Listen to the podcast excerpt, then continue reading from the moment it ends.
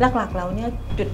แข็งของเราคืออะไรคะสำหรับยงคอนกรีตเนี่ยผมว่าประการที่หนึ่งก็คือเราเรามีผลิตภัณฑ์ค่อนข้างหลากหลาย ค่ะ แล้วก็เราก็เน้นเรื่องคุณภาพนะครับในเรื่องเกี่ยวกับการผลิต ค่ะ ซึ่งผมคิดว่าถ้าเราสามารถตอบสนองในเรื่องการบริการที่ตรงเวลา มีคุณภาพที่ดีเนี่ย ลูกค้าส่วนมากก็จะเป็นลูกค้าประจำเราเรียนถามว่ากลยุทธ์ของเราเนื่องจากว่าของเราเนี่ยฟังดูเหมือนแบบว่ามันอยู่ต่างจังหวัดทั้งนั้นเลยอะครับ แต่ว่าลูกค้าเมื่อสักครู่บอกอสังหาริมทรัพย์มันอยู่ในกรุงเทพ ครับ และอย่างนี้การขนส่งเราใช้กลยุทธ์ยังไงคะเพราะว่ามันก็จะมีค่าขนส่งด้วยใช่ครับ แล้วเราบริหารจัดการยังไงที่จะได้ให้ให้มาจิ้นได้ดี กลยุทธ์ของเราเนี่ยก็พยายามวิ่งเข้าใกล้ศูนย์กลางของลูกค้า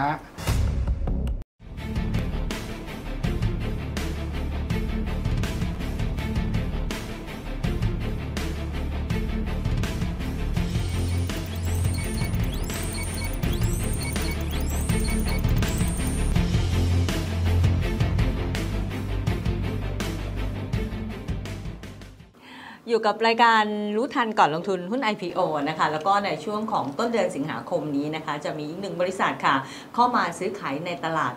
MAI นะคะบริษัทนี้พิเศษทีเดียวค่ะ เพราะว่าอยู่ในกลุ่มของอสังหาริมทรัพย์และก่อสร้างนะคะ แล้วก็สิ่งที่สำคัญนะคะเขาเป็นธุรกิจขนาดใหญ่จากจังหวัดกาญจนบุรีค่ะ ซึ่งก็เป็นที่รู้จักกันนะคะในแวดวงของวัสดุก่อสร้าง เป็นผู้ผลิตคอนกรีตรายใหญ่โซนภาคกลาง ภาคตะวันออกแล้วก็ภาคตะวันตกนะคะ ภายใต้ชื่อบริษัท ยงคอนกรีตจำกัดมหาชน บริษัทนี้นะคะตั้งมาเราคุยนอกรอบดูน่าสนใจทีเดียวนะคะ เพราะว่าดำเนินธุรกิจมากว่า 3 ทศวรรษแล้วค่ะ แล้วก็ตอนนี้นะคะต้องบอกว่าเขาถือว่าเขาเป็นรุ่นที่ 2 นะคะ แต่ถ้าจะพูดถึงการอยู่ในประเทศไทยนี้นะคะ หมายถึงว่านามสกุลของเขาเนี่ยนะคะเขาอยู่มา เกือบจะ 100 ปีแล้วค่ะ ก็พูดง่ายๆคือลงหลักปักฐาน เดี๋ยวเราให้เขาเล่าถึงธุรกิจเขาให้ฟังดีกว่านะคะสำหรับในธุรกิจที่ค่อนข้างจะมีความโดดเด่นในเรื่องของผลิตภัณฑ์นะคะเขาบอกของเขาคุณภาพ แล้วก็ถือว่า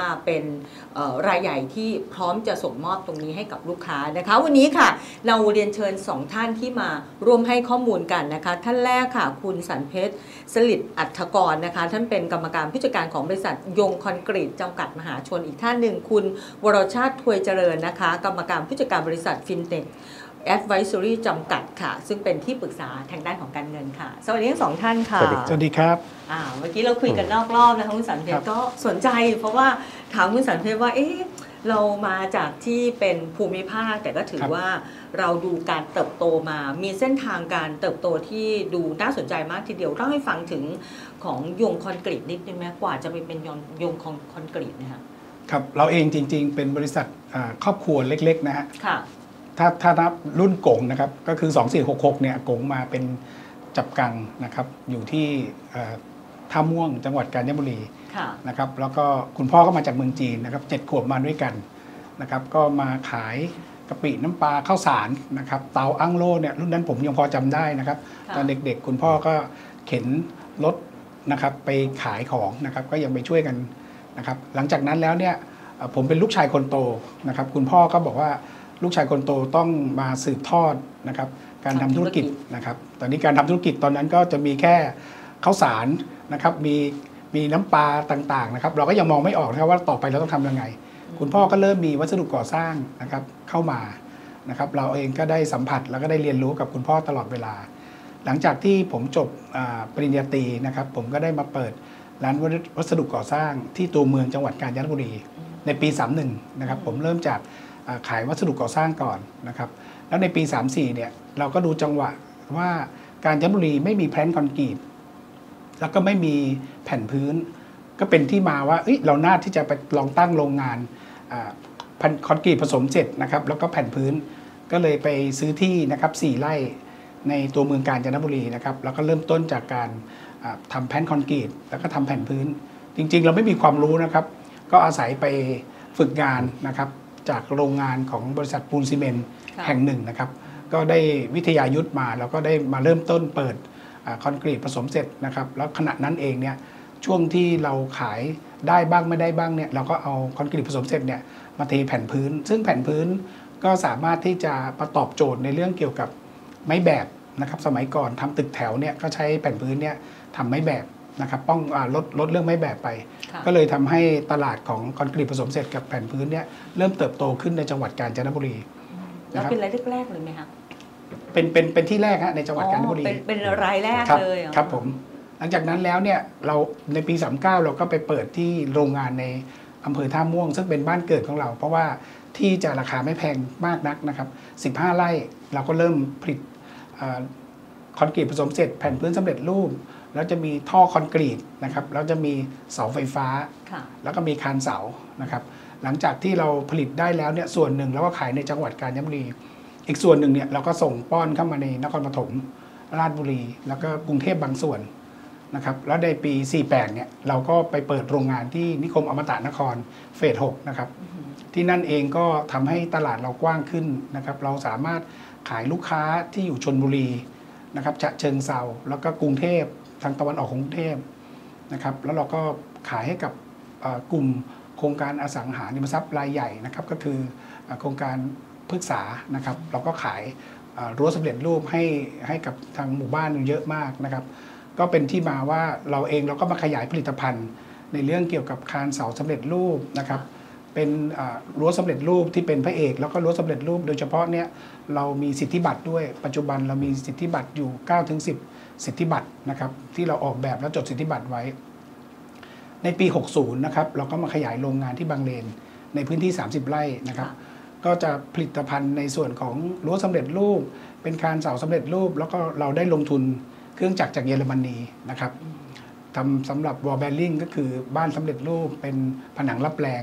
นะครับซึ่งสะดวกในการติดตั้ง บ้านสำเร็จรูปเนี่ยกรณีที่เราติดตั้งเนี่ยถ้าชั้นเดียวนะครับค่ะใช้เวลาติดตั้งเนี่ยขั้นต้นคือ 1 วันเสร็จเลยโอ้โหที่ในบ้านหลังหนึ่งครับชั้นเดียวนะฮะแล้วที่เหลือเนี่ยอีกวันหนึ่งก็เทคอนกรีตแล้วก็ให้รอเซตตัวอ๋อแล้วก็อีกวันก็ขึ้นหลังคาได้เลย ซึ่งอ่าเรื่องวอลเบลลิงหรืออาผนังสำเร็จรูปเนี่ยสามารถที่จะตอบโจทย์ในเรื่องเกี่ยวกับความรวดเร็วในเรื่องประหยัดต้นทุน นะครับแล้วเราเองก็ยังมีเรื่องเสาเข็มที่เราขายด้วยนะครับเรามีเสาเข็มไอเสาเข็มเหลี่ยมค่ะนะครับอันนี้มีคือเราทำเองหรือว่า เราผลิตเองทั้งหมดอ๋อนะผลิตเองหมครัดบเลยคือโรงงานเราเนี่ยจะผลิตสินค้าค่อนข้างหลากหลายค่ะเรามีสินค้าประมาณเอ่อ9กลุ่มสินค้านะครับนี่คือความหลากหลายที่อาจจะไม่เหมือนโรงงานอื่นนะครับมีเก้ากลุ่มเลยเหรอคะครับผมก็จะมีเอ่อคอนกรีตผสมเสร็จนะครับที่เรามีค่ะแผ่นเนี่ย ประมาณ 7 แผ่นนะครับในกาญจนบุรีในนครถมค่ะนะครับที่ชนบุรีนะครับสำหรับเสิร์ฟพวกอ่าพวกผู้รับเหมาพวกอสังหาริมทรัพย์นะครับอันที่ 2 ก็คือเป็นอ่าเสาเข็มเสาเข็มไอเสาเข็มเหลี่ยมนะครับก็สำหรับไว้อ่าพัฒนาอสังหาริมทรัพย์รายใหญ่เนี่ยก็เราก็ตอกหมู่บ้านให้เขากับกับเขานะครับ เราขายสินค้าด้วยแล้วเราก็รับเหมาติดตั้งด้วยนะครับ อีกกลุ่มหนึ่งที่เป็นพระเอกของเราก็คือรั้วสำเร็จรูปนะครับ ที่เราจดสิทธิบัตรไว้นะครับก็จะเป็นอ่าอสังหาริมทรัพย์รายใหญ่ๆนะครับที่ใช้ของเราอย่าง AP เนี่ยใช้ของเราประมาณ 8-90%ค่ะนะครับของพฤกษาเนี่ยก็ใช้ของเราประมาณ 8-90%นะครับโครงการหมู่บ้านเสนาเนี่ยใช้เรา100%เลย อันนี้ product champion เลย ครับเป็นแชมเปี้ยนของเรานะครับแชมเปี้ยนเลยเป็นจักเพราะว่าเรากันจดเราจดสิทธิบัตรเรามีลายเส้นมีรูปแบบของเราอือฮึนะครับแล้วเราเองเนี่ยยังมีกลุ่มที่เป็นอ่าเสาไฟฟ้านะครับ แล้วก็ท่อคอนกรีตนะครับกลุ่มผลิตภัณฑ์คอนกรีตของเราเนี่ยจะค่อนข้างหลากหลาย แต่ที่พิเศษของเราก็คือในส่วนของเราร่วมกับลูกค้าเนี่ยออกแบบดีไซน์นะครับในผลิตภัณฑ์ที่เราทำขึ้นเนี้ยลูกค้ามีความต้องการอย่างไร ก็มาคุยกัน เรามีระบบการออกแบบของโปรแกรม o p e n ซึ่งเป็นโปรแกรมจากออสเตรียนะครับสามารถออกแบบให้เห็นภาพสามมิติของการก่อสร้างได้ จนลูกค้าพอใจะนะครับ แล้วก็ถึงจะเริ่มผลิตในการเข้าเครื่องจักรผลิตออกมา ซึ่งการใช้เทคโนโลยีต่างๆ เหล่านี้ผมคิดว่ามันก็จะเป็นประโยชน์สำหรับการลดการผิดพลาด ประหยัดต้นทุนแล้วก็ทำให้เกิดการก่อสร้างที่รวดเร็ว ตัวนี้ก็จะเป็นตัวตอบโจทย์ให้กับอ่าลูกค้าของเรานะครับ เพราะว่าเรามีตั้งแต่ร่วมออกแบบนะครับ แก้ไขปัญหาต่างๆ ที่เกิดขึ้นในการก่อสร้างนะครับ แล้วก็ผลิตให้ลูกค้า แล้วก็ขนส่งให้ลูกค้ารวมทั้งเรามีการติดตั้ง และรับประกันให้ลูกค้าด้วยครับ เราทำเหมือนครบวงจรนะครับค่ะปกติแล้วเราต้องได้รับออเดอร์จากลูกค้ามาก่อนแล้วค่อยผลิตหรือว่าเรามีรองรับลูกค้าอยากได้เมื่อไหร่ก็ไปติดตั้งได้เลย เรามี 2 แบบครับ แบบที่เป็น standard อย่างเป็น standard อย่างเงี้ยรู้ว่าถ้าเป็น standard เนี่ยเราก็มีผลิตสต็อก แต่ส่วนมากนะครับส่วนมากเนี่ยเราก็จะคุยกับลูกค้าก่อนว่าลูกค้าใช้แบบไหน บางอย่างก็ใช้ standard บวกกับการดีไซน์บางส่วน บางอย่างนี่ก็ขอดีไซน์เลยลูกค้าขอดีไซน์เป็นของเขาเลย อย่างเงี้ยครับก็มีทั้งสองแบบฉะนั้นในส่วนที่เราบริการลูกค้าได้เนี่ยพอเราดีไซน์เสร็จเนี่ยลูกค้าโอเคต้องการตามที่เราดีไซน์นะครับก็สามารถไปติดตั้ง ก็เป็นการตอบโจทย์ให้ตรงกับความต้องการของลูกค้าอืมครับค่ะหลักๆแล้วเนี่ยจุดแข็งของเราคืออะไรคะสำหรับยงคอนกรีตเนี่ยผมว่าประการที่หนึ่งก็คือเราเรามีผลิตภัณฑ์ค่อนข้างหลากหลายค่ะ แล้วก็เราก็เน้นเรื่องคุณภาพนะครับในเรื่องเกี่ยวกับการผลิตค่ะซึ่งผมคิดว่าถ้าเราสามารถตอบสนองในเรื่องการบริการที่ตรงเวลา มีคุณภาพที่ดีเนี่ยลูกค้าส่วนมากก็จะเป็นลูกค้าประจำที่ซื้อกับเรา พอลูกค้าโตเนี่ยเราก็โตคู่กับลูกค้าด้วย และสิ่งสำคัญเนี่ยเอ่อทีมทีมที่เป็นวิศวกรการออกแบบเนี่ยเป็นพนักงานที่อยู่กับเราเป็น 10 ปี ฉะนั้นในเรื่องเกี่ยวกับการร่วมวิจัยและพัฒนากับลูกค้าเนี่ยก็เป็นเรื่องที่เราทำกับลูกค้ามาตลอด ลูกค้าอยากได้อะไรก็ร่วมวิจัย ร่วมคิดร่วมทำแล้วก็ตอบโจทย์ให้ลูกค้าค่ะฉะนั้นกลุ่มลูกค้าเราเนี่ยกลุ่มใหญ่ ๆ จะเป็นกลุ่มลูกค้าเดิมๆที่เขาเจริญเติบโตแล้วก็เจริญเติบโตตามไปในเขาในขยายเราก็ขยายไปด้วยใช่ครับใช่ครับ ก็จะมีกลุ่มใหม่ ๆ เข้ามาเรื่อยๆนะครับแต่ก็อยู่ที่กำลังการผลิตของเรา ปัจจุบันเนี่ยกำลังการผลิตของเราไม่ว่าจะเป็นเข็ม ไม่ว่าจะเป็นรั้วเนี่ยก็ตอนนี้ก็ถือว่า เราไม่สามารถรับลูกค้าใหม่ได้เลยนะครับลูกค้าใหม่ก็โทรมาตลอดเต็มหมดแล้วเต็มหมดแล้ว capacity เต็มหมดแล้วครับครับกำลังเต็มหมดแล้วก็ต้องรอให้เราขึ้นโรงงานก่อนนะครับคาดว่าปลายปีหรือต้นปีหน้าเนี่ยโรงงานเราเสร็จก็สามารถที่จะเสิร์ฟลูกค้ารายเดิมนะครับแล้วก็อาจจะมีลูกค้ารายใหม่บางส่วนที่เริ่มมีการเอ่อพูดคุยกันในเรื่องโปรเจกต์ในปีหน้าครับอืมค่ะด้วยเหตุนี้ก็เลยต้องเข้าตลาดหลักทรัพย์ ครับเพก็ราะก็ว่าขอเอาเงินไปขยายโรงงานหน่อยใช่ประมาณใช่นี้ใช่ไหมคะจริง ๆ ผมคิดว่าการการได้ระดมทุนนะเป็นค่ะเป็นแค่ส่วนหนึ่งนะในมุมมองผมคิดว่าการเข้าตลาดเนี่ยเราอยู่ต่างจังหวัดเนี่ยทำให้พนักงานในองค์กรเนี่ยเขามีความกระตือรือร้นอืมเขารู้สึกว่าเขามีความภูมิใจด้วยนะคะใช่ครับ อันนี้เป็นสิ่งสำคัญ และที่สำคัญนะผมว่าได้เรื่องระบบ เพราะการที่เราจะเข้าตลาดเนี่ยเราจะต้องมีระบบทั้ง IA ทั้ง EA มีการตรวจสอบ ปกติเรามี ISO อยู่แล้ว แต่การเข้าตลาดเนี่ยทำให้องค์กรเป็นองค์กรที่ alert ตลอดเวลาอืมนะครับแล้วก็ทำให้พนักงานในองค์กรเขารู้สึกว่าเขาภูมิใจว่าเราอยู่ต่างจังหวัดนะ แต่เราก็ยังสามารถที่จะทำบริษัทให้เป็นมาตรฐานได้ ผมว่าปัจจัยตรงเรื่องมาตรฐานของบริษัทกับระบบเนี่ยผมว่าเป็นเรื่องที่สำคัญไม่แพ้กับการระดมทุนนะครับ ก็คิดว่าเป็นเป็นเป็นสองเรื่องเนี่ยที่คิดว่าทำให้วัตถุประสงค์ที่เราสามารถเอ่อนำเข้าตลาดหลักทรัพย์ในในเรื่องเนี้ครับอืม เขาบอกว่าไม่ใช่รากแก้วที่แข็งแรงนะรากแขนงรากฝอยเนี่ยแข็งแรงครับอันนี้เป็นจากจังหวัดกาญจนบุรีแล้วครับฟังดูเหมันอย่างลากลึกเลยนะฮะครับโตมาตั้งเขาเรียกว่าเกือบร้อยปีแล้วใช่ไหมคะถ้าตั้งถ้าแต่นับรุ่นอากงนะตั้งแต่ลูกมาคุณตั้งแต่อากงนะมาแล้วจนคุณพ่อมาจนครักบระทั่งเอ่อครับคุณสันเพชรนี่ถือครับว่าค่อนข้างจะเหนียวแน่นตรงนี้เดี๋ยวมากลับมาถามกลยุทธ์กันว่า เอ๊ะแล้วทำไมลูกค้าเรานี่เราส่งเขายังไงมากรุงเทพหรือว่าไปต่างจังหวัดนะคะนี่เรียนถามก่อนนะคะคุณวรชาติค่ะถ้า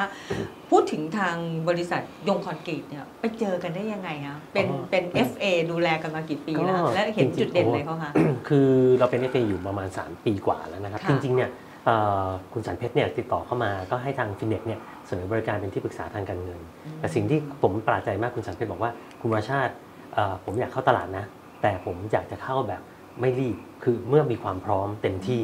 นะครับซึ่งปกติเนี่ยเราจะเจอลูกค้าทุกรายเนี่ยที่อยากจะเข้าตลาดก็บอกว่าขอให้เร็วที่สุด แต่คุณสันเพชรบอกว่าเราขอพร้อมที่สุดมากกว่า ซึ่งตรงเนี้ยนะเราก็ดูความพร้อมของบริษัทนะครับแล้วก็ดูเรื่องของกำลังการผลิตต่างๆ แล้วก็การเติบโต ซึ่งผมว่าวันเนี้ยเราพร้อมแล้วที่จะเข้าจดทะเบียน ความใช่พครับร้อมของคุณสันเพชรนี่คืออะไรคะอยากอยากไปเรื่อยๆก่อนเพื่ออะไรนะอ่าอย่างนี้อย่างที่บอกครับว่าต้องบอกว่าถึงแม้ว่าทางทางบริษัทเนี่ยจะเป็นบริษัทที่มาจากต่างจังหวัด นะครับจากภูมิภาคก็จริง แต่ต้องบอกว่าระบบควบคุมภายใน หรือระบบการบริหารจัดการเนี่ยผมถือว่าเทียบเท่ากับบริษัทที่อยู่ในกรุงเทพเลยนะครับไม่มีความแตกต่างเรามีเรื่องของเอ่อเรามีการตรวจสอบภายในเนี่ยมาตั้งนานมากนะครับค่ะผู้สอบบัญชีเนี่ยเราอยู่ในลิสต์กรตมากกว่า 5-6 ปีอยู่แล้วเกินเกณฑ์เกินเกณฑ์มาตรฐานที่สำหรับตลาดหลักทรัพย์อยู่แล้วครับเพราะฉะนั้นเนี่ยในเรื่องของการเตรียมตัวเนี่ยผมว่าเรามีการเตรียมตัวที่ดีนะครับแล้ววันนี้เนี่ยอย่างที่บอกว่าตลาดเราเนี่ยวันนี้เนี่ยที่เราต้องขยายมากเพราะว่ากำลังการผลิตเราเต็มแล้ว นะครับเพราะฉะนั้นตอนนี้เนี่ยการระดมทุนในครั้งนี้เนี่ยเราก็จะนำให้เงินเนี่ยขยายกำลังการผลิตขึ้นมาค่อนข้างเยอะนะครับอย่างเนี้ยเราจะเพิ่มขึ้นจากโรงพยาบาลบางเลนเนี่ยเรามีกำลังการผลิตอยู่ประมาณสัก60,000 ประมาณ 70,000 ลูกบาศก์เมตรต่อปี เราจะขึ้นไปเป็น 2 0 0 0 0 0หนึ่งเพราะฉะนั้นตรงนี้เนี่ยทำให้เรารองรับลูกค้าได้อีกมากเลยอืมตรงเนี้ยผมถึงมองว่าเราจะเป็นสิ่งที่ทำให้เราเติบโตได้ค่อนข้างมาก ค่ะเมื่อสักครู่คุณสันเพชรบอกว่า จุดแข็งของเขาคือเขามี 9 ผลิตภัณฑ์เลยนะคะ ใช่ครัถ้าบเราจะเปรียบเทียบกับบริษัทที่จดทะเรียนในตลาดหลักทรัพย์มีคล้ายๆของยงคอนกรีตไหมคะ จริงๆ เนี่ยต้องบอกว่ามันจะมีคล้ายๆ บางส่วนไม่ซ้ำกัน แต่ถ้าถามว่าถ้าถ้าเอานับผลิตภัณฑ์ที่ครอบ cover ทั้งหมดเนี่ยเราน่าจะเป็นรายเดียวที่มีผลิตภัณฑ์ cover ครบทุกวงครบทุกแบบครับในเรื่องผลิตภัณฑ์คอนกรีตสำเร็จรูปครับอืม ค่ะเราไม่แน่ใจนะเวลาที่เราขยายผลิตภัณฑ์ไปเนี่ยคุณสันเพชรเขาเราเราขยายตามดีมานความต้องการของลูกค้าหรือเปล่าเช่นบอกอ้าวคุณสันเพชรมีไอ้นี่ไหมขอเพิ่มหน่อยได้ไหมหรือว่าจัดหานี่ให้หน่อยได้ไหมเราเพิ่มตามตามดีมานของลูกค้าหรือเปล่าส่วนหนึ่งด้วยฮะที่เราขายลูกค้าส่วนมากจะเป็นลูกค้าเดิมฉะนั้นพอลูกค้าเดิมเนี่ยเขาอยากได้อะไรที่มาตอบโจทย์เขาเราก็จะพยายามจะหาแก้เป็นโซลูชันให้เขาอะตัวนี้ตอนนี้ผลิตภัณฑ์ตัวนี้สามารถ ขยายได้นะ ต่อไปเนี่ยในอนาคตต้องใช้ตัวนี้นะ เราก็นำมานำมาขยายในผลิตภัณฑ์ ก็ทำให้เราโตไปพร้อมกัน แล้วผลิตภัณฑ์ที่เราใช้เนี่ย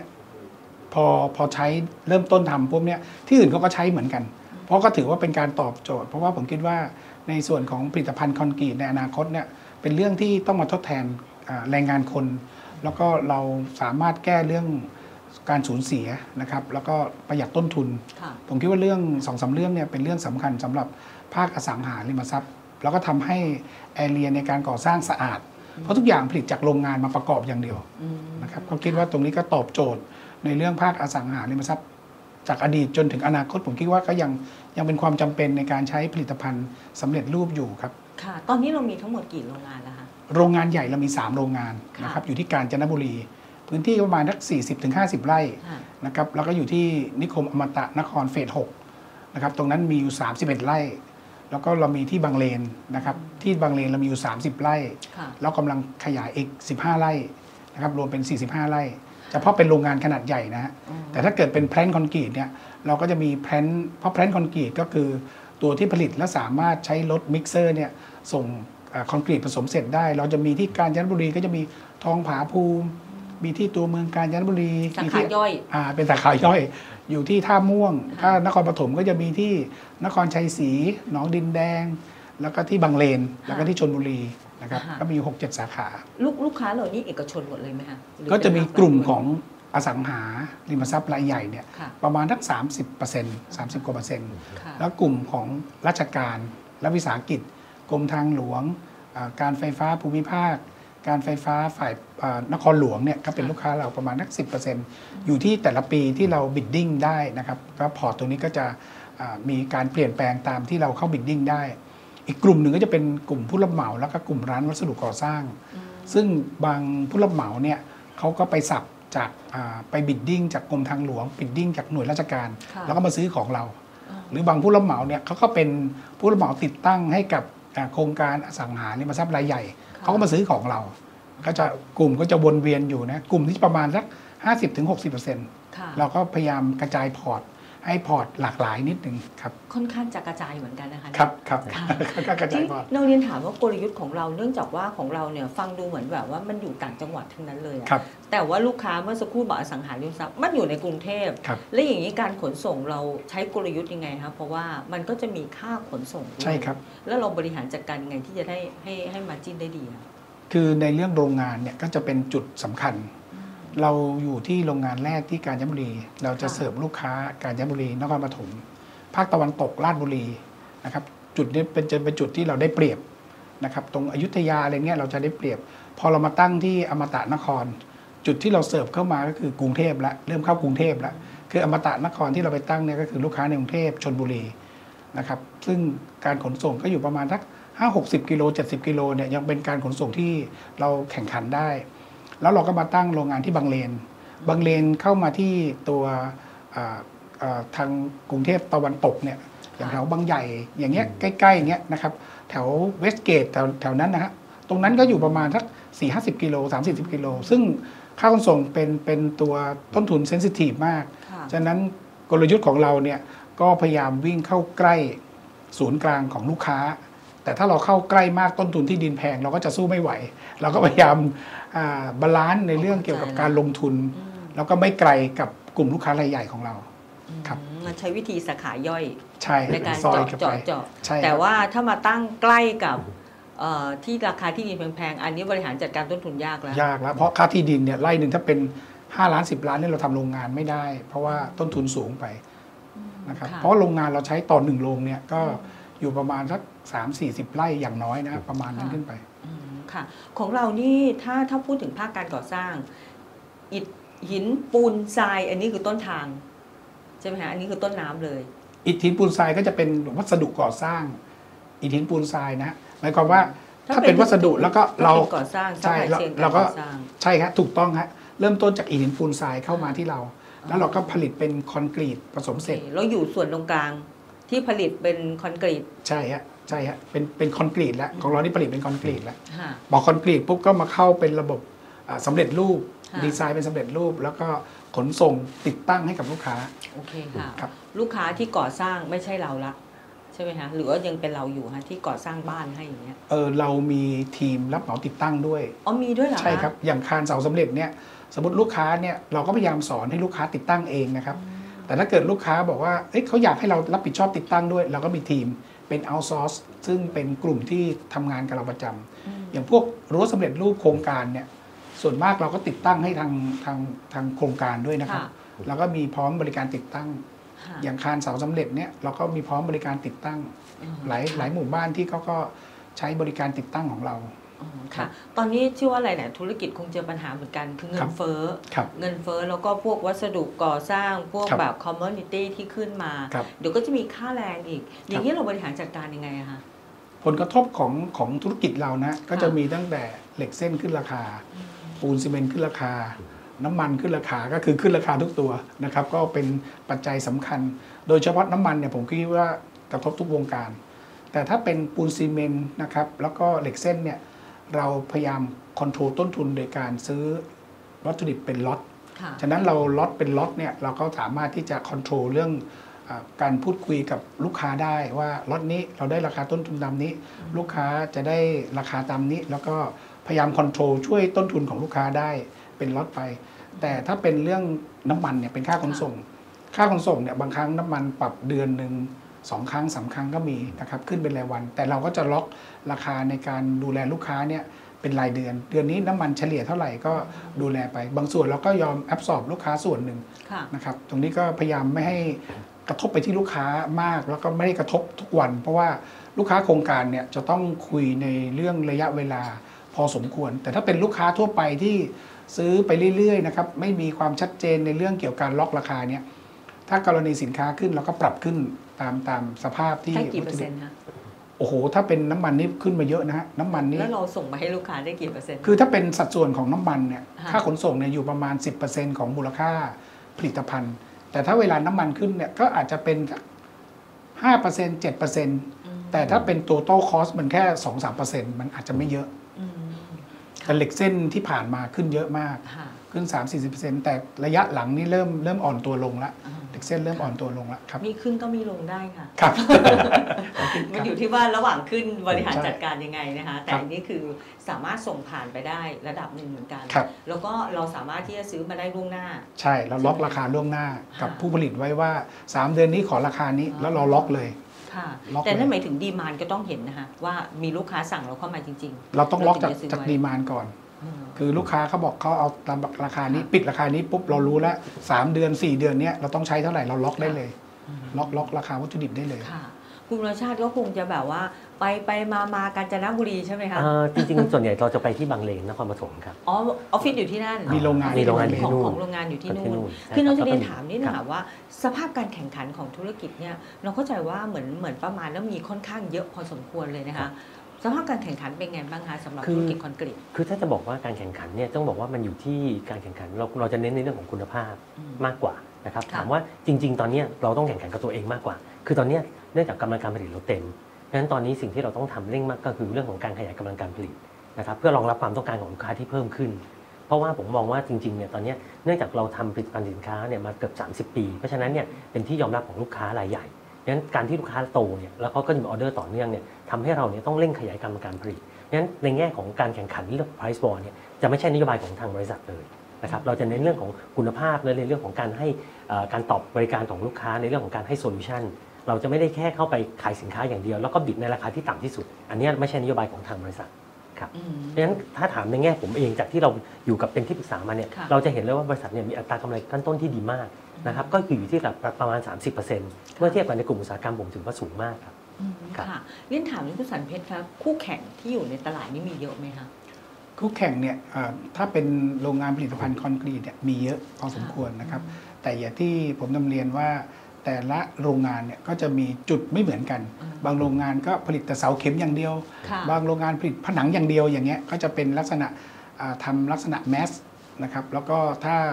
เวลา supply เขาเหลือเขาก็ต้อง dump ราคาทำ price war ขึ้นมา แต่ธุรกิจของเราเนี่ยผมพยายามที่ทำอ่าให้หลากหลายอันที่หนึ่งนะฮะแล้วเราก็แต่ละผลิตภัณฑ์เราไม่มีเยอะ เรามีไม่เยอะนะครับผลิตผลิตไม่ได้เยอะมากนะครับ ฉะนั้นเนี่ยเรามีเท่าไหร่ก็จะหมด เพราะว่าเราใช้ความหลากหลายอืม แล้วก็เสิร์ฟให้กับลูกค้า ฉะนั้นถ้าเราสามารถควบคุมคุณภาพที่ดีนะครับคือ total cost ของภาคอสังหาริมทรัพย์เนี่ยอยู่ที่ price ของราคาแค่ส่วนเดียว การส่งมอบตรงเวลา การได้คุณภาพที่ดีไม่ต้องมานั่งเคลมกัน พวกเนี่ย total cost ตัวเนี้ยทางอสังหาเขาจะดูทั้งหมด เวลาเขาเกรดโรงงานเนี่ยเขามา visit โรงงานเขาให้คะแนนเนี่ยเขาดูหนึ่ง เรื่องเกี่ยวกับระบบมาตรฐานการจัดการค่ะสภาพโรงงาน ความสะอาด คุณภาพการสูญเสีย การส่งมอบโอ้โหเขาเกรดเยอะมากครับ การให้ scoring เนี่ยทำให้เวลาเราดีลกับอสังหาริมทรัพย์รายใหญ่เนี่ยเขาจะมา scoring หลักอ่าให้ให้ให้คะแนนโรงงานก่อน แล้วพอคะแนนเราได้เท่าไหร่เท่านั้นตรงนี้ก็จะมาคุยเรื่องราคาละเรื่องคุณภาพละฉะนั้นถ้า scoring เราสูงเรื่องราคาไม่ได้เป็นปัจจัยสำคัญ scoring เราเท่าไหร่คะตอนนี้ ส scoring เรา 98อะเต็มร้อยเต็มร้อยเก้าสิบแปดครับ โอ้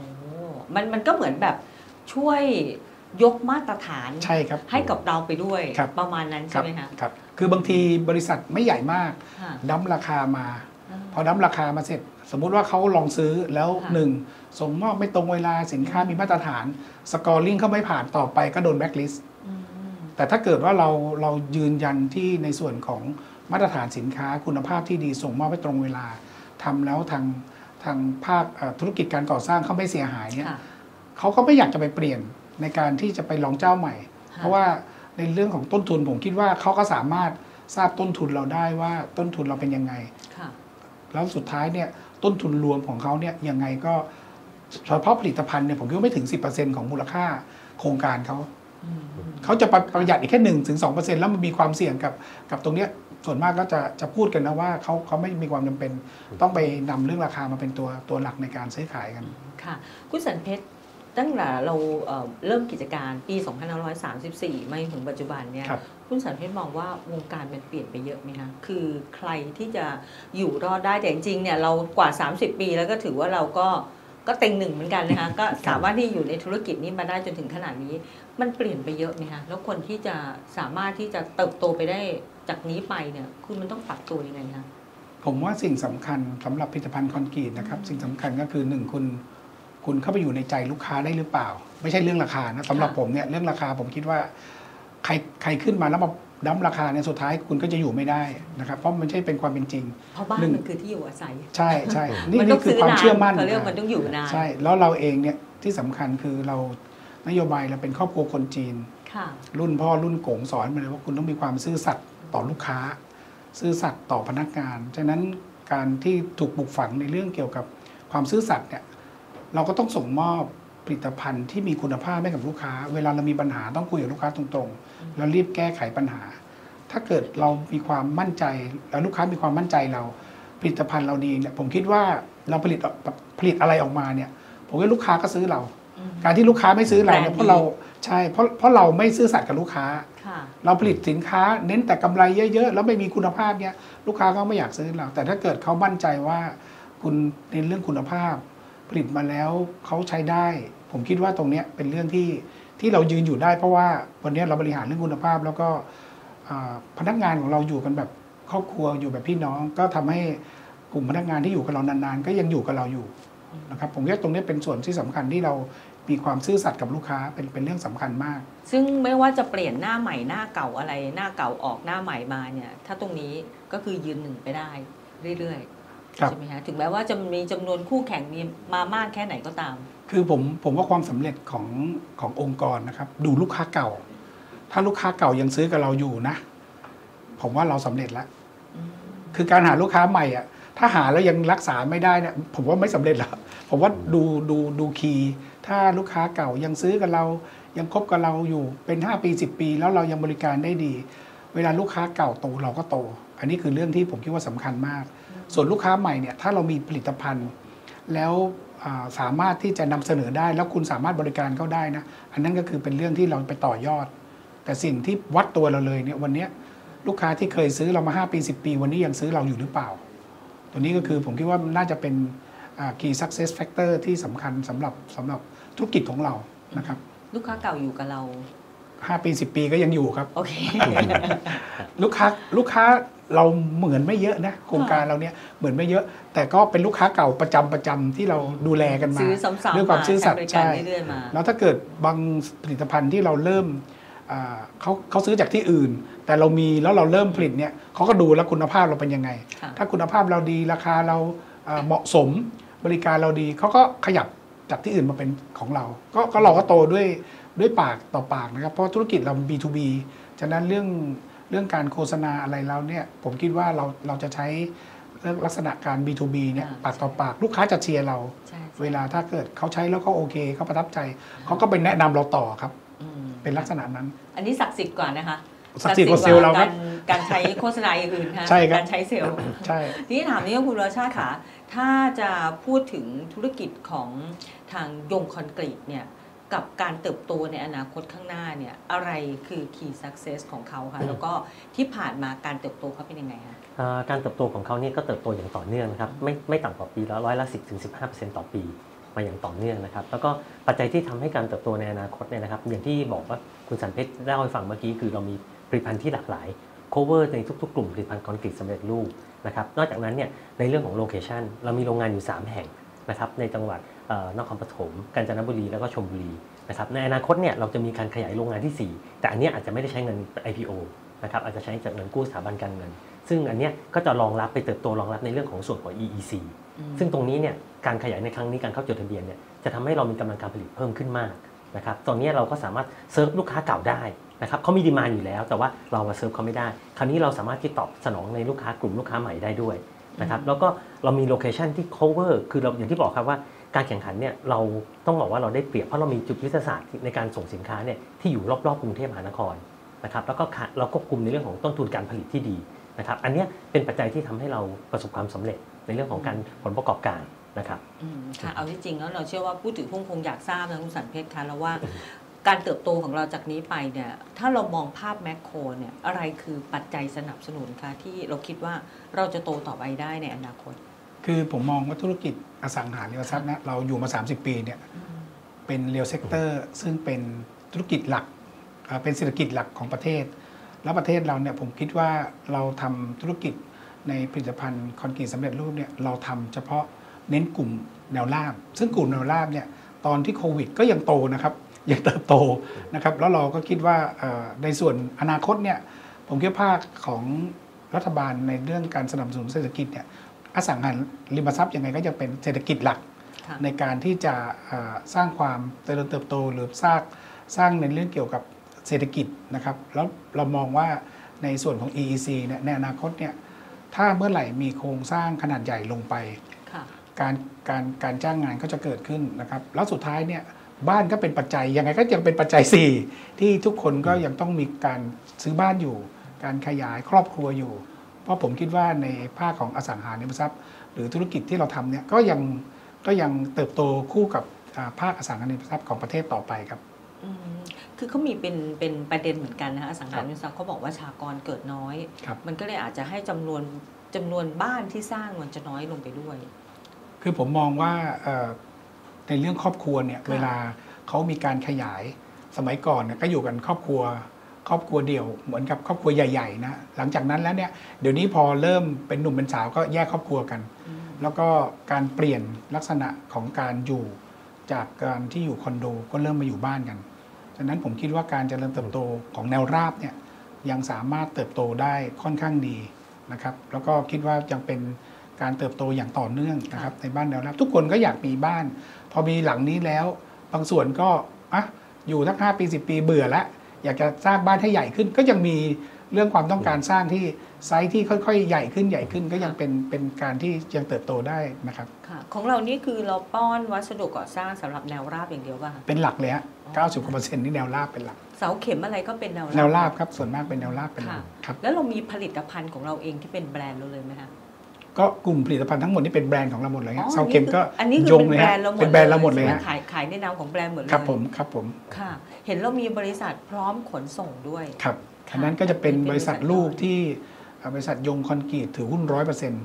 ก็สำหรับไว้เซิร์ฟสำหรับงานการบริการลูกค้า ค่ะซึ่งเมื่อเรามีขนส่งอยู่ในมือเนี่ยการควบคุมการบริการ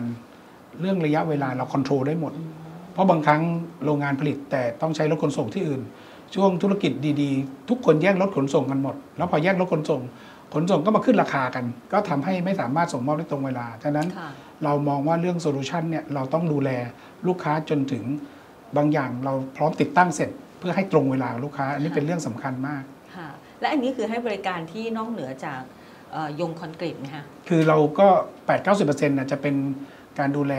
ขนส่งของบริษัทแม่แต่ในอนาคตนะครับอ่า พร้อมขนส่งเองเนี่ยก็สามารถที่จะเจริญเติบโตในธุรกิจของเขาได้เอง เพราะว่ากรณีที่เขาบริหารจัดการแล้วมีรถสามารถวิ่งไปรับสินค้าอย่างอื่นค่ะแล้วก็มาวิ่งรับของผลิตภัณฑ์ จริง ๆ การขนส่งที่สำเร็จ แล้วก็เกิดประสิทธิภาพสูงสุดต้องวิ่งสองขาสมมุติว่าส่งผลิตภัณฑ์เราไปแล้วไปรับสินค้าอย่างอื่น ไปขากวิ่ลังบก็ต่เอาอของคนอื่นมา ใช่ใช่ใช่นะนี่คือในอนาคตเขาก็ต้องเจริญเติบโตและบริหารต้นทุนให้ให้ให้ของเขาได้ดีที่สุดครับ ตอนนี้รายได้กับกำไรเป็นไงครับ พร้อมขนส่ง พร้อมขนส่งเนี่ยเอ่อปีนึงก็ตกประมาณทักสิบกว่าล้านนะครับค่ะพูดถึงว่าก็ถือกำว่าไรอันนี้คือกำไรเอ่อกำกำไรฮะกำไรโอเคกำไรก็คือเราถือร้อยหรือเราก็กลับมาเราก็ได้ร้อยที่งแล้วบก็เราก็บันทึกเป็นร้อยใช่ใช่เป็นสิบถูกต้องล้านครับไปเลย ถูกต้องครับอืมถูกต้องก็ถือว่าเจริญเติบโตเกาะกับแม่ไปอะครับค่ะเป็นหลักนอกถามที่นี่ค่ะตอนนี้ออเดอร์ที่เรามีเข้ามาเนี่ยเป็นไงบ้างคะแบ็กหลอกbacklog เราตอนนี้เอ่อยังมีอยู่ประมาณเกือบ 200ค่ะ นะครับที่ที่ที่ที่เรามีอยู่นะจนถึงสิ้นปีอืมก็จะเป็น backlog ที่เซ็นสัญญาไว้แล้วค่ะครับรอส่งมอบเมื่อไหร่นะคะก็ตั้งแต่เดือนเดือน7นะกรกฎาเป็นต้นไปเนี่ยจนอาจจะไปถึงประมาณมกราอ่านะครับค่ะก็คือรับรู้ไปเรื่อยๆ ไปจนถึงครับกกาครับคมมีออเดอร์ล่วงหน้าแล้วเซ็นสัญญาแล้วครับโอเคค่ะ แล้วทีนี้ถ้าจะพูดถึงไฮไลท์ที่มันจะเป็นโมเมนตัมไปถึงปีหน้า มีอะไรบ้างคะตอนนี้ ผมคิดว่าการการขยายโรงงานเราเนี่ยค่ะ จะเป็นตัวที่ drive ในเรื่องเกี่ยวกับกำลังการผลิตและยอดขายของเรานะครับ แล้วก็เมื่อโดยโดยเราสังเกตจากสิ่งที่ผ่านมานะในปี 60 เนี่ยเราตั้งโรงงานที่บางเลนนะครับประมาณ 4 ปี โรงงานเราก็ 7-80%แล้วอืมตอนนี้เราขยายไปอีกเนี่ยอือหือผมก็คิดว่าอีก 3 ปี 4 ปีเนี่ยโรงงานก็จะเต็มอีก ฉะนั้นการโกรธของเราเนี่ยเราเรามี Market Share ไม่เยอะ ฉะนั้นการโกรธของเราเนี่ยก็ขึ้นอยู่กับ เราต้องไปขยายโรงงานในพื้นที่ใหม่ เพื่อรองรับอ่าในกลุ่มลูกค้าใหม่ ๆ ด้วยนะครับนอกจากเสิร์ฟลูกค้าเดิมแล้วเนี่ยเราก็ต้องไปขยายกลุ่มลูกค้าใหม่ ๆ ด้วย ในพื้นที่ใหม่อืมค่ะเอ่อคุณรสชาติค่ะ อันนี้คือครับ New S Curve เขาเลยหรือเปล่าคะเรื่องของการอ่าขยายโรงงาน ต้องเรียกว่าเป็นเป็นเป็นไม่ถึงเรียกว่าเป็น new S curve นะครับถ้า new S curve อาจจะเป็นเรื่องของตัวผลิตภัณฑ์ตัวใหม่ แต่ยังเป็นบอกว่าเราเป็นกลุ่มสินค้าเดิมที่ขยายมากขึ้นเพื่อรองรับความต้องการของตอนนี้เราลูกมีค้เก้าแล้วเก้าจะเพิ่มมาอีกใช่ไหมคะก็อาจจะมีเพิ่มขึ้นมาตามความต้องการของลูกค้าครับครับก็มีคุยกับลูกค้าในผลิตภัณฑ์ใหม่ๆ อีกค่ะอีกอีกอาประมาณ2องสองประเภทนะครับที่เราคุยกันอยู่ เพราะของเราเนี่ยเราเราค่อนข้างยืดหยุ่นอืมในการผลิตเนี่ยถ้าลูกค้าต้องการอย่างนี้ แล้วสามารถตอบโจทย์ได้ เราวิจัยทำพัฒนาร่วมกันปุ๊บเราก็สามารถค่ะผลิตนำส่งให้กับลูกค้าได้เลยนะครับอืมค่ะแต่บอกไม่ได้ ยังบอกไม่ได้ คือเราไม่ได้พูดไปในฝ่ายลีบอกเสร็จแล้วเดี๋ยวเพื่อนไปทำก่อนครับใช่ครับก็เรียนบอกไม่ได้ครับทีนี้เราเรียนถามนิดนึงค่ะว่า การปรับโครงสร้างของโยงคอนกรีตเนี่ยต้องปรับโครงสร้างเยอะไหมคะตอนที่เอ่เราอป็นไม่เย FA อะครับ คือต้องบอกว่าทางบริษัทเองเนี่ยเขาศึกษาในเรื่องของการเตรียมตัวเข้าจดทะเบียนมานานมากโอ้โหนะนี่ครับตั้งใจเลยเหรอคะเนี่ยตั้งใจคือก็ก็ศึกษามานะแต่ก็ผมก็บอกคุณหนึ่งนะฮะบอกว่าอย่ารีบนะครับ เพราะผมผมอยากให้ทุกอย่างพร้อมคำว่าพร้อมเนี่ยเอ่อหนึ่ง ในเรื่องเกี่ยวกับระบบของคนค่ะสอง backbone ของเราระบบซอฟต์แวร์ของเราอืมนะครับระบบการทำงานของเรา คือเราอยู่ต่างจังหวัดเนี่ยบางครั้งเอ่อบุคลิกของของพนักงานหรือคนที่อยู่ต่างจังหวัดเขาจะเรื่อยๆไปเรื่อยๆอะไรเงี้ยแต่พอเรามีเป้าหมายชัดเจน แล้วทุกคนต้องพร้อมเนี่ยก็มีความกระตือรือร้น ในการที่อยากอยู่บริษัทที่เป็นมาตรฐานอืมนั่นคือสิ่งที่เราต้องเตรียมให้พร้อม เพราะว่าวันนี้ในเรื่องเงินทุนบริษัทเองเนี่ย เวลาเราใช้เงินทุนสถาบันเนี่ยเราใช้ดอกเบี้ยค่อนข้างถูกมากนะครับค่ะไม่เกิน 3%ซึ่งดอกเบี้ยที่เราได้ PN จากจากสถาบันเนี่ยถือว่าถูกมากอืมซึ่งผมมองว่าวันนี้ถ้าเราจะขยายโรงงาน สถาบันก็พร้อมที่จะหยิบยื่นเรื่องเรื่องการเงินให้เราทันทีค่ะถ้าเราถ้าเราดูแลตัวเองได้ดี แล้วก็รักษาเรื่องเครดิตชื่อเสียงดีเนี่ย ผมคิดว่าการการใช้เงินสถาบันเนี่ยเป็นเรื่องที่ไม่ยาก ยิ่งเข้าเป็นตเรื่องที่ไม่ยากลาดนี่ยิ่งถูกลงอีก ครับ อันนั้นก็จะเป็นเรื่องที่ทำให้เรา ไปลดในเรื่องเกี่ยวกับการใช้เงินทุนสถาบันอืมแล้วก็การค้ำส่วนบุคคลอีก ครับก็ต้องปลดออกหมดนะอันนั้นก็ตามตามตามระบบอยู่แล้วพอเป็นหมาชนการค้ำส่วนบุคคลก็ต้องปลดออก ที่ผ่านมานี่คือเราใช้เงินจากสถาบันเป็นหลักเลย ก็ สถาบันการเงินเป็นหลักเลยใช่ไหมส่วนมากเราก็ใช้เงินสถาบันการเงินกับเงินทุนของเรา เรามีกำไรเราก็ใช้สถาบันการเงินส่วนหนึ่ง แล้วก็ไปสร้างโรงงาน อืมก็จะเป็นการขยายโรงงานด้วยระบบ ค่ะเหมือนกับเอ่อระบบครอบครัวนะครับ ก็ก็เป็นเงิน ทุนจดทะเบียนของพี่ๆน้องๆอ่ามันลงกันแล้วก็ขยายโรงงานจากค่ะสถาบันการเงินค่ะและอย่างของเออที่ลูกค้าเราอย่างเงี้ยค่ะเขาให้เครดิตการค้าเราสักกี่เดือนคะปกติถ้าเป็นที่เราซื้อมาซัพพลายเออร์เราเนี่ยก็อยู่ประมาณ 30-60ถึง60วัน โดยทั่วไปนะค่ะแต่กับลูกค้าเราเนี่ยก็อยู่ประมาณใกล้เคียงกัน แต่ถ้าเป็นงานโครงการเนี่ยบางครั้งถึง 90 วันก็มีอือฮึเพราะว่างานโครงการจะเป็นเรื่องภาครัฐเกี่ยวกับอ่าภาครัฐ ไม่ใช่ฮะเป็นภาครัฐก็จะก็มีส่วนส่วนหนึ่งด้วย แต่ถ้าเป็นอ๋งานโครงการเนี่ยเราต้องมีการติดตั้งการส่งมอบการตรวจค่ะจะมีคล้าย ๆ เหมือนระยะเวลาการตรวจรับงาน ก็จะจะจะเพิ่มเติมเข้าไป แต่ถ้ากรณีเป็นสินค้าที่ซื้อมาขายไปประมาณ 60 วันอ๋อถ้าซื้อมาขายไปนะค่ะแต่ถ้าเป็นติดตั้งด้วยเนี่ยตรวจรับต้องให้อ่าเขาเรียกงวดงานได้ด้วยค่ะแล้วก็ตั้งเบิกอะไรเงี้ยก็จะอาจจะถึง 90ถึง120 วันครัค่ะบไม่แน่ใจว่างบมี seasonal ไหมคะ มี season ฤดูกาลก็อาจจะมีบ้างในเรื่องของของในแง่ค่ะของเอ่อถ้าเป็นช่วงฤดูฝนการใช่การก่อสร้างอาจนิดจะหน่อยชะลอตัวนิดหน่อยไม่มากครับครับไม่มากอืมค่ะครับเมื่อสักครู่ถามค้างไว้การปรับโครงสร้างโดยเฉพาะโครงสร้างผู้อ๋อถือหุ้นเป็นยังไงบ้างครับคะก็จริงๆเนี่ยในครอบครัวสิริอัตกรนะครับหลังการเพิ่มทุนในครั้งนี้นะครับเข้าตลาดเนี่ยครอบครัวสิริอัตกรจะถือหุ้นอยู่ประมาณอยู่ที่73%นะครับแล้วก็เรามีการกระจายอยู่ประมาณ 26%นค่ะะครับ IPO รอบนี้ดัง นั้นเนี่ยหุ้นผู้ถือหุ้นใหญ่ก็คือยังเป็นครอบครัวสิริอัตกรทั้งหมดเลยครับค่ะยังไงแล้วก็ยังคงสัดส่วนเท่านี้อยู่อย่างเดิม ครับผมค่ะก็เราจะมีโฮดดิ้งคอมพานีนะครับถือเป็นเป็นกงสีของเราค่ะแล้วก็ที่เหลือก็จะเป็น4พี่น้องที่ถืออืมนะครับที่เป็น 70กว่าเปอร์เซ็นต์นะครับค่ะการเข้าตลาดนี่ทำให้การบริหารจัดการเรื่องของธรรมาภิบาลครอบครัวนี่ง่ายขึ้นไหมคะเอ่อครอบครัวเราเนี่ยเรามีธรรมนูญครอบครัวนะค่ะเรามีการเซตอัพธรรมนูญครอบครัวในเรื่องเกี่ยวกับการทำงาน การบริหารงานการมีการใช้ชีวิตต่างๆเนี่ยเรามีธรรมนูญครอบครัวอ๋อฉะนั้มีนอยู่แล้วมีอยู่แล้วอ๋อฉะนั้นก็เอามาสอดคล้องกับในค่ะเรื่องเกี่ยวกับธรรมาภิบาลของอ่า good governance ของของทางบริษัทได้ได้ได้ได้เป็นอย่างดีอืมเพราะเราเองเราก็จะเน้นในเรื่องเกี่ยวกับระบบการตรวจสอบนะครับผมว่าเป็นเรื่องสำคัญนะอืมถ้าเราทำแล้วไม่สามารถตรวจสอบได้เนี่ยสุดท้ายเสียหายเยอะอืมเพราะว่าการตรวจสอบมีความเสี่ยงผมคิดว่าเป็นเรื่องสำคัญมาก การบริหารความเสี่ยงเฉพาะการตรวจสอบนะครับ เพราะเราสามารถรู้ว่าเราทำแล้วเราได้เท่าไหร่ทำแล้วเราสูญเสียอะไร เราจะได้หาวิธีการป้องกันทุก ๆ เรื่อง ถ้าถ้าระบบการตรวจสอบดีนะผมคิดว่าก็เราจะรู้ว่าเรือเรารั่วหรือเปล่า อันนี้คือสิ่งสำคัญสำหรับค่ะการบริหารองค์กรของของ Family นะฮะอืมเอาแล้วพร้อมแล้วเข้าตลาดก็ต้องเหยียบเหยียบเกิน 200 นะคะ ก็เลยเหยียบเสร็จแล้วไม่หยุดเลยนะคะ พักไม่ได้อะต้องครับโดยตลอดเลยนะคะ ครับคือกลุ่มเนี่ยถือหุ้นในสัดส่วนใหญ่นะคะ ทีนี้ 180 ล้านหุ้นเนี่ยกระจายยังไงคะคุณวรชาติคือต้องบอกว่าเนื่องจากว่าจำนวนหุ้นที่เรากระจายเนี่ยค่อนข้างน้อยก็คือค่ะ180 ล้านหุ้นนะครับแล้วก็ความต้องการเนี่ยค่อนข้างเยอะนะครับเพราะฉะนั้นแต่เนื่องจากว่าไซส์ของเราเนี่ยเราเข้าจดทะเบียนใน MAI อืมนะครับจริงๆเนี่ยถ้าถามเราเนี่ยคุณสมบัติของเราไม่ว่าจะเป็นในเรื่องของทุนจดทะเบียน อัตรากำไรเนี่ยเราสามารถเข้าจดทะเบียนในเซ็ตได้นะคอ้ารัวแล้วทำไมมันไม่เข้าเซ็ตคะเหตุผลคือเรามองว่าเรายังเป็นเรายังเป็นบริษัทขนาดเล็กที่โตค่อนข้างมาก เรามองตัวเราเป็น growth stock เพราะฉะนั้นเนี่ยเอ่อ MAI เนี่ยน่าจะตอบโจทย์กับเราในแง่ของการเติบโตของเราได้ดีกว่าครับอืมค่ะครับแบบอะไรกบกระโดดอะไรอย่างเงี้ยนะคะใช่ใช่ครับค่ะทีนี้เรียนถามนี่นะคะว่า การกระจายหุ้นให้กับผู้ถือหุ้นเนี่ยเราแบ่งเป็นยังไงรายย่อยเท่าไหร่กองทุนเท่าไหร่อืมสถาบันเท่าไหร่เนื่องจากจำนวนหุ้นเราค่อนข้างน้อยแต่ค่ะจริง ๆ เราไม่ได้มีการให้กระจายให้กับสถาบัน เพราะว่าสิ่งหนึ่งเนี่ยเรากังวลในเรื่องของสภาพคล่องเพราะเรากระจายหุ้นครั้งเนี้ยแค่ 180 ล้านหุ้นค่ะนะครับเพราะถ้าเกิดสถาบันบุ๊กวิวเข้ามาเนี่ยแล้วเนื่องจากเนื่องจากว่าเรามีถ้าถ้าไปดูในอดีต เรามีอัตราการจ่ายผลที่ดีมากนะครับเพราะฉะนั้นเนี่ยสถาบันพวกเนี้ยถ้าสถาบันส่วนใหญ่เวลาจองซื้อเนี่ยเขาจะถือยาว ตรงเนี้ยทำให้สภาพคล่องน้อยเพราะจริงๆตอนเนี้ยเราก็จะเน้นหนักไปที่กลุ่มรายย่อยเป็นหลักก่อนนะครับอืมสถาบันเนี่ยให้เขามาซื้อเองอืมครับในหลังจากให้เข้าจดทะเบียนแล้วค่ะครับเอาละค่ะ ก็ให้ทางคุณสันเพชรเนี่ยฝากเนื้อฝากตัวไว้นะคะสำหรับที่จะเข้ามาจดทะเบียนในตลาดหลักทรัพย์ค่ะสำหรับแฟนคลับเรานะคะ เดี๋ยวก็จะเข้ามาใน MVI แล้วเชิญค่ะ ครับผมก็ต้องขอบคุณนะครับเอ่อผู้ที่สนใจหุ้นของทางบริษัทนะครับ ก็ดูจากประวัติการทำงานที่ผ่านมาเนี่ยเราก็มีความมุ่งมั่นตั้งใจนะครับ ในการที่ให้บริษัทเราเนี่ยโตอย่างต่อเนื่องนะครับ โตอย่างยั่งยืนนะครับ แล้วเราก็ทำงานด้วยสุภาษิตจีนนะครับ เราต้องมีความซื่อสัตย์กับลูกค้า แล้วเราคิดว่าสิ่งที่เราจะโตต่อไปเนี่ยก็อยู่ในแผนงาน แล้วก็คิดว่า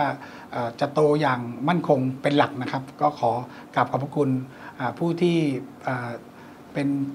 ผู้ถือหุ้นนะครับที่สนใจในหุ้น IPO นะครับก็เราจะพยายามทำให้ดีที่สุดนะครับจากที่ประวัติที่เราทำมาเราก็จะให้โตอย่างต่อเนื่องต่อไปครับผมอืมค่ะก็เอาใจช่วยนะคะสำหรับผู้ประกอบการนะคะ ก็ถือว่าเป็นผู้ประกอบการที่